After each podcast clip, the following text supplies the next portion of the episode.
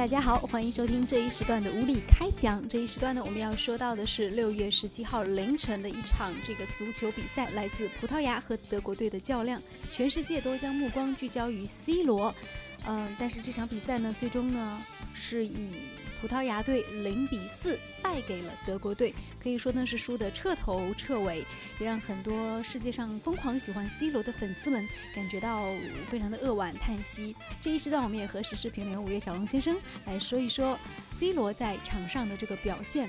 足球是圆的，任何比分的结果，大家都可能会不觉得惊奇。葡萄牙队在世界杯上的首次演出以后，确实大家觉得非常的，并不是惊讶了，而是更多的是惋惜啊。因为大家觉得像拥有 C 罗这么一个顶级球星的队伍，输也不至于输得这么惨，而以四比零的比分遥遥落后，为这个著名的球星感到惋惜。总觉得他不应该是这么一个结果。嗯，呃，我们看到网上有一段评论哈，就是说整支葡萄牙队在这场比赛当中似乎是患上了某种 C 罗综合症，病的而且不轻，有球基本交给 C 罗，真正把他当成了得分的万能机器，久攻不下，C 罗愈发急躁，形成恶性循环。一个人可以撑起一个球队吗？难，缺少队友的支持，孤立无援，难怪 C 罗只有。奈何伤悲，就是在这场比赛结束之后，很多媒体记者是涌到休息室，希望能够采访到 C 罗，听听他的这个声音。可是 C 罗已经不在休息室了，他就非常应该是悲伤的，还带着一点愤怒的就离开了。谈到他的那个表现的时候了，我们应该看赛前而不是赛后，因为比赛之前的时候，大家都知道一个最大的消息就是 C 罗负伤了，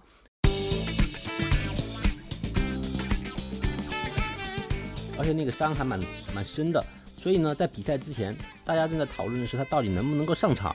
他的膝盖受了比较重的伤，但是最后呢，是 C 罗他自己啊站出来了。他说他是一个很明朗的人，他不喜欢别人猜测他。他就说：“大家放心了，我是很爱惜自己的足球生命的。如果我觉得我能够打的话，我一定打；如果我觉得我不能够打的话呢，我第一个时间就会说我不打。请大家不要再猜测了。而这次的比赛，我是一定会打啊。哎，他是这样跟大家在说的。他其中呢，还用了一个比较幽默的说法。他说：“我平常发挥的能力是我的百分之一百一十，哎，现在呢我受了伤，但是我觉得我已经恢复到了百分之百了，没有到百分之一百一十，但是这个百分之百已经足够让我率领葡萄牙打德国了。”呃，C 罗目前在这个皇马当中也是身价最高的一个球员，而且很多人觉得他在皇马当中的表现是无人可挡。但是不知道为什么，C 罗在国家队却显得有一些无的放矢。那究其这个原因，你觉得可以再跟大家来分析一下为什么？除了这个伤病，还有没有其他的原因会造成整场比赛看得挺让人揪心的？而且他在二零一四年赛季的时候还获得了欧洲冠军联赛是最佳射手。然后欧洲的冠军联盟最佳球员，还有呢是二零一四年欧洲的金靴奖。也就是说呢，他在一四年的时候在足球领域上是获得了很大的荣誉，但实际上他的这个足球的那个领悟力啊，中间还是有波折的。很长一段时间里面，他的能力受到了质疑。上一次世界杯的时候呢，他的能力受到了质疑，也确实他在足球上面的领域曾经啊，就是说有一个很大的低潮。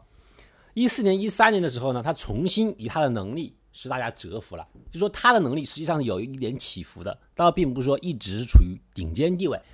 而最近一四年呢，他重新燃烧起他的斗志，并且以他的实力让大家折服的同时，我们很惋惜的看到，就是说呢，他这个能力，他最厉害的能力，在皇马里面得到了大家的认可。同时，更主要的还是因为皇马里面的球员都是天才球员，他们之间互相配合。然后呢，互相的一个帮助，所以呢，赢得了这么大的荣誉。但是很遗憾的是，他回到那个葡萄牙之后呢，我们通过昨天的比赛，我们看到了他队里面的其他队友和天才球员的称呼之间确实很有距离。如果他不能够适应这种踢法，还是把自己的队友跟在皇马里的队友等同的话，那么他一个人也撑不起来一片天。我们昨天的比赛里面看到很多次。不仅仅是因为他们当时的，也就是说葡萄牙队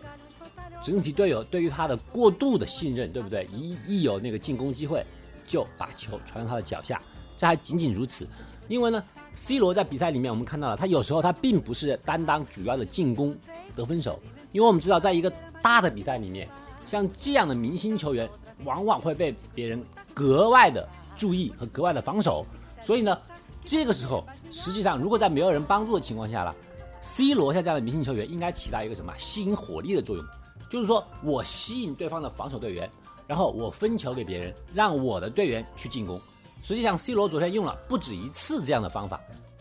除了射门以外，他做了很多妙传，他把这些球传给了自己的队友。但是很遗憾的，我们是看到什么？他第一次传球给自己队友的时候，他的两位队友纷纷去抢球，撞到了一起。第二次他再传球的时候，接到球的那位球员传中的时候被人家断了。也就是说，他起到了他的作用，可是他的队员们实在是没有帮上什么忙。尤其是葡萄牙队的冷静能力实在是太令人失望了。在最开始久攻德国队不入，并且被攻入一球的时候，他们乱了，因为第一开始是一个点球，德国队的点球入网以后，葡萄牙队的人心慌意乱，他们的整个打法已经乱掉了。一方面他们整个局面乱掉了，一方面又过于的把这个责任往 C 罗身上推。谁都知道你的进攻路线就是把球给 C 罗，你不能够转变一下各种战线吗？这个时候没有一个人站出来说把球给我吗？那么在一个人人都知道的情况，一个进攻路线的话，你的进攻完全是没有秘密可言了，人人都知道你在干什么，那你还有什么计策呢？你还有什么方法呢？于是我们就看到了后面可悲的现场，一幕又一幕，而这些所谓的球员朋友们。所谓的球员朋友们没不仅没有帮助他，还出来几个跳得慌的人。这个也充分说明说，一支优秀的足球队就依靠一两个球星其实还是不够的，他可能还是需要这种组织进攻能力。就是比如说在这这届世界杯当中，为什么我们看到荷兰的表现非常出色，就在于说他整个的这个传带的这种感觉和整体的这个配合打法打的是非常出色的。